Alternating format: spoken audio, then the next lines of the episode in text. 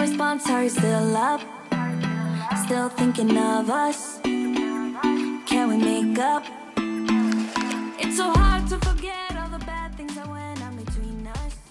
3月26日金曜日日常の毎日を記念日にそんなあなただけのウェイクアップレディオ本日もピオラジパーソナリティナビゲーターはさこたんですおはようございますはいまずは番組のお知らせの方から入らせていただきます。来週3月29日月曜日の週はピオラジお休みです。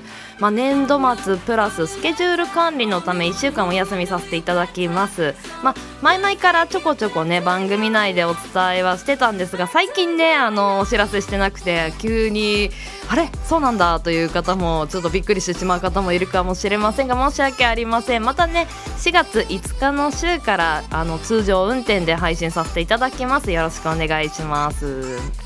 ではまずオープニングトークの方から参らせていただきます。まあこの春の時期もう春ですよね。何思いますか？まあ花見であるとか桜であるとかねいろいろ思いつくところはあると思うんですけれども恋の始まりの季節なんとも思いませんか？まあ本日はそういったお話もさせていただきます。えっとですねあのー実は恋愛は始めようと思ってない方が意外と始めやすいというね脳科学の方からの情報が入ってきました。あのデフォルトネットワークといって脳は何も考えてない時に最も視野が広くなり冷静な判断ができると言われています。うん。あのこういう人も見つけたいなとね思っているとなかなか見つけにくかったり出会いがないなとね落ち込んでしまう人も多いのではないでしょうか。そしてもう一つ男性は女性の24倍一目惚れを起こしているそうです。でそんなになんだみたいな。あのこちらの情報2つ掛け合わせると探すよりもやっぱり自分のことを美に磨きをかけた方が恋は始まりやすいのではないかと。まあ一つのね提案ですけれどもね。皆さんぜひこの時期あの女磨きそしてね男性の方は何でしょうね。女性のことをよく見てあげてください。綺麗になる女性をね見るのはね全然苦痛じゃないですよね。はい。では金曜日です。週5回。5時半から6時半の間に赤線インコのピーちゃんとキャストオンエアー。この放送はラジオアプリスプーンおよびスタンド FM ポッドキャスト YouTube にて配信中。提供はピオラジ制作部サコメン有志にてお届けしております。それではピオラジ。今日も元気にスタートです。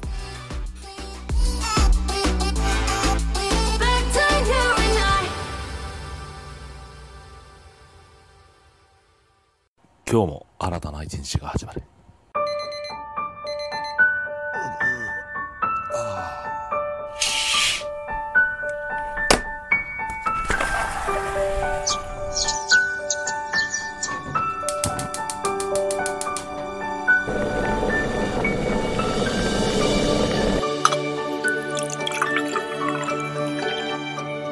毎朝5時半から6時半の間に赤線インコのピーちゃんと。当たり前の毎日をかけがえのない日々にピオラジ。今日は何の日？月曜金曜担当のさこたんです。堂々とね。火曜日担当のリゾーです。2個も食べちゃいます。水曜日各週担当のきらこです。が投稿されたんです水曜日各週担当ヨッシーです。皆さんよろしくお願いしますね。木曜日各週担当のふみです。あと1話だけ見たい。木曜日各週担当のデウです。僕は大好きでは本日のアラカルトは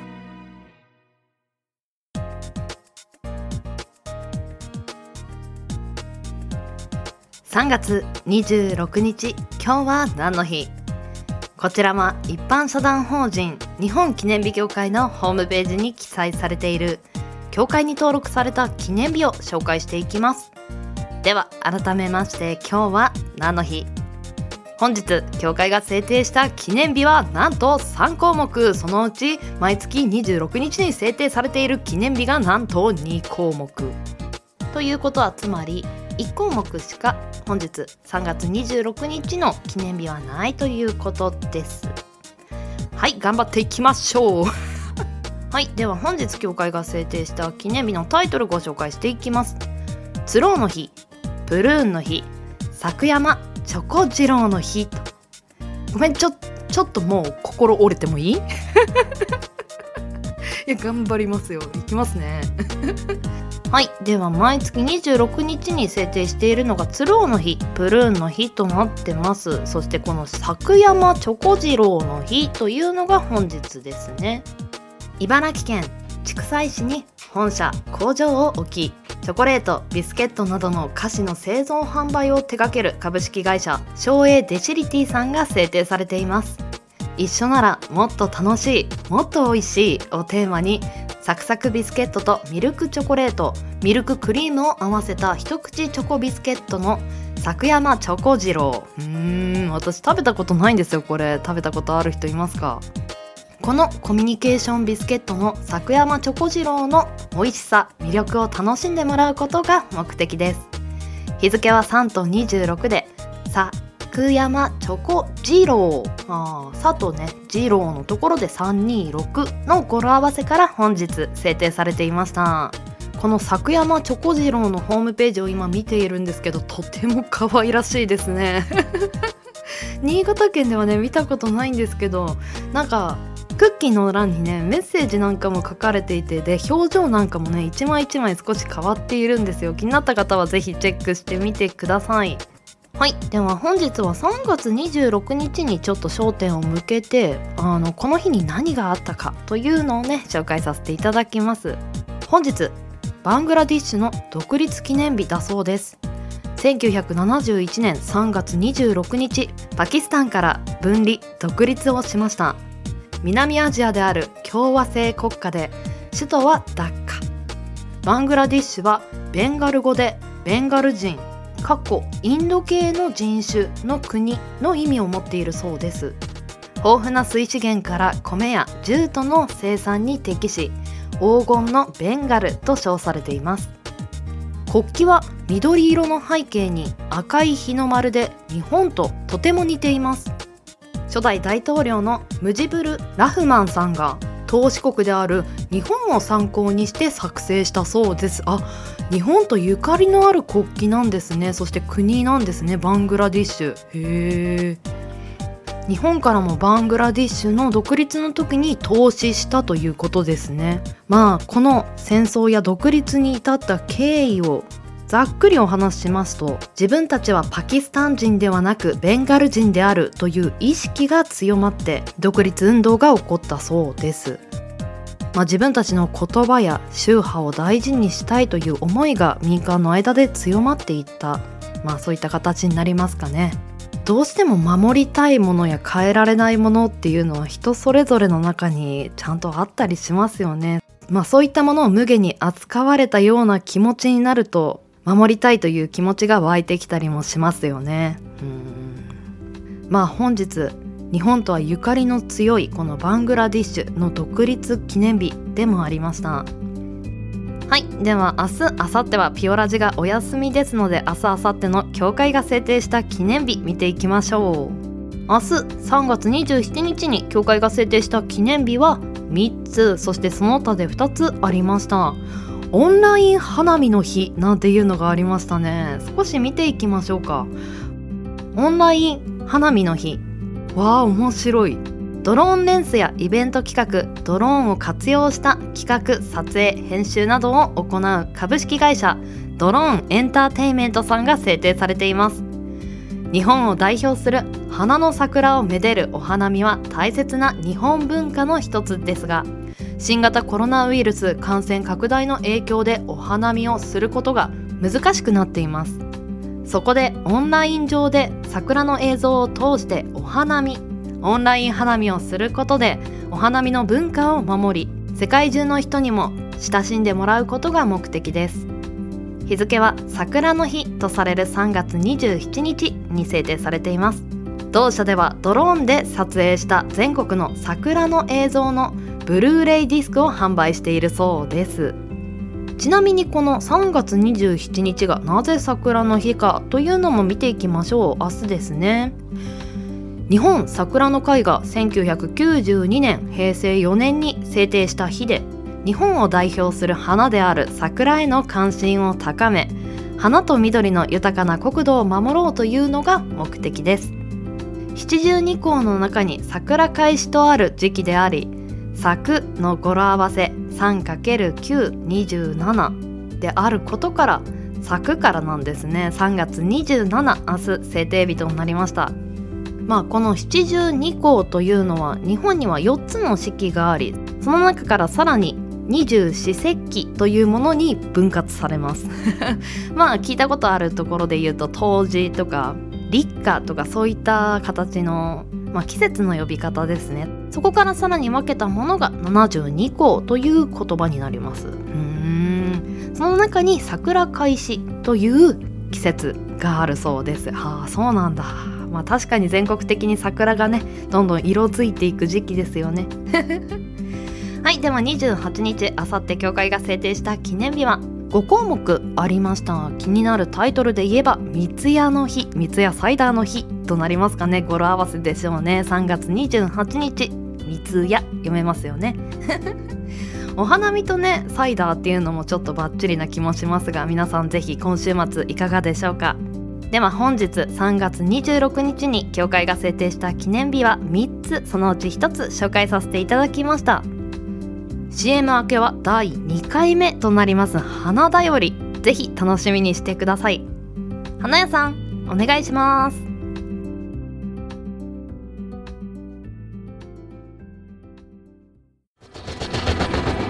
新潟をキーステーションに活動するサコタンと B ちゃんに全国のサコメンたちが様々なコンテンツを発信中ホームページは www.sakotan.com でアクセスまたはおさこの部屋で検索 YouTube サコタンチャンネルもグローバルに展開中チェックイアウト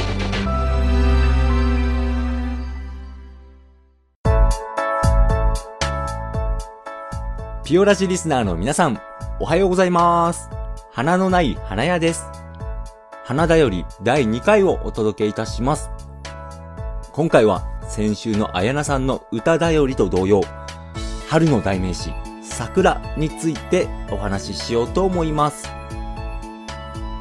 私たちにも馴染み深い桜といえば、ソメイヨシノという品種の桜ですが、皆さんはソメイヨシノがどのようにして生まれたのかご存知ですか？そもそも桜は古くは古事記、万葉集にも登場し、日本で古くから愛されてきたお花です。各地に春の訪れを知らせてくれることから、農業開始の時期の指標とされ、穀物の神が宿るとも言われています。そんな長い歴史を持つ桜ですが、ソメイヨシノが誕生したのは江戸時代後期のこと。現在の東京都豊島区駒込巣鴨付近にあった染井村という村の造園師や植木職人たちの手によって作られたものです。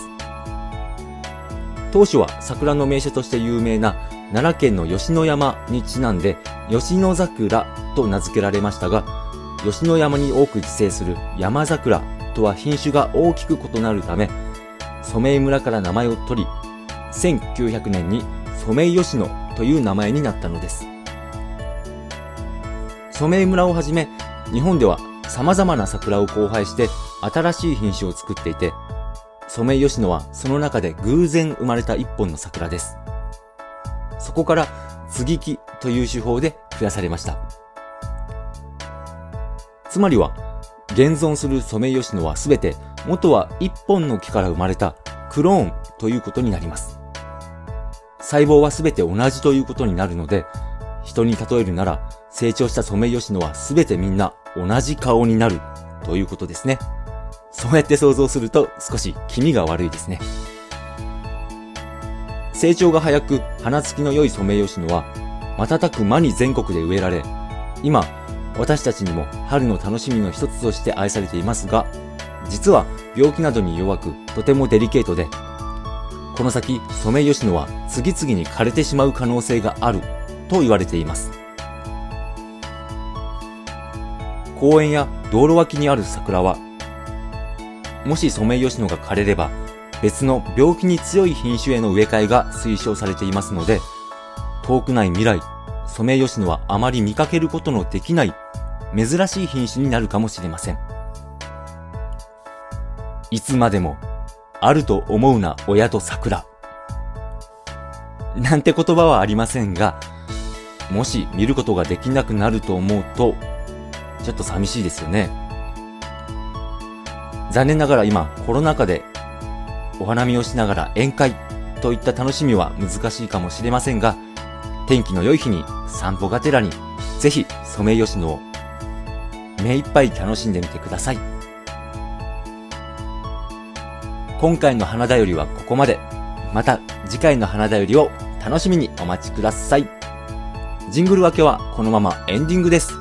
さこたんさん、お願いします。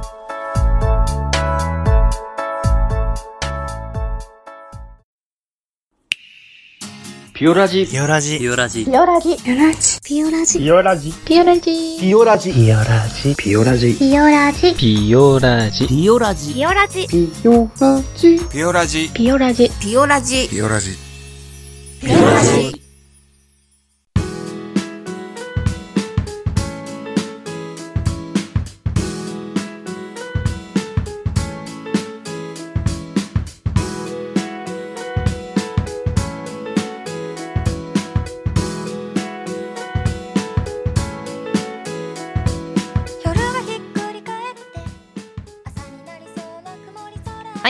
本日もエンディングのお時間となりました。第2回目の花だよりいかがでしたでしょうか？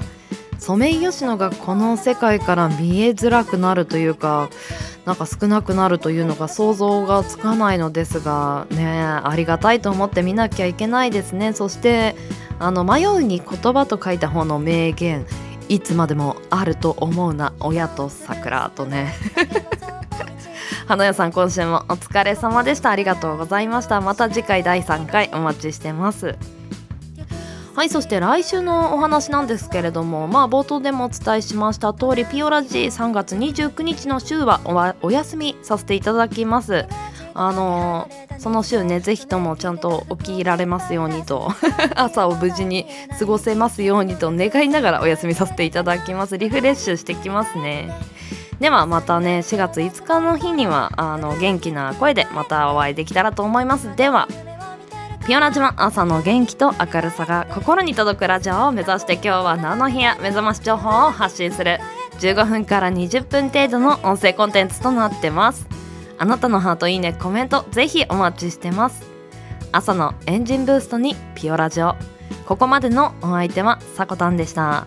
次回配信は4月5日再来週になりますかね。再来週の月曜日の朝のこの時間ピオラジで会いましょう。それではいってらっしゃい。行ってきます。いつも聞きに来てくれてどうもありがとう。今日も君はサコメン。だ皆さん良い週末をそして良い1週間をお過ごしください。ではいってらっしゃい。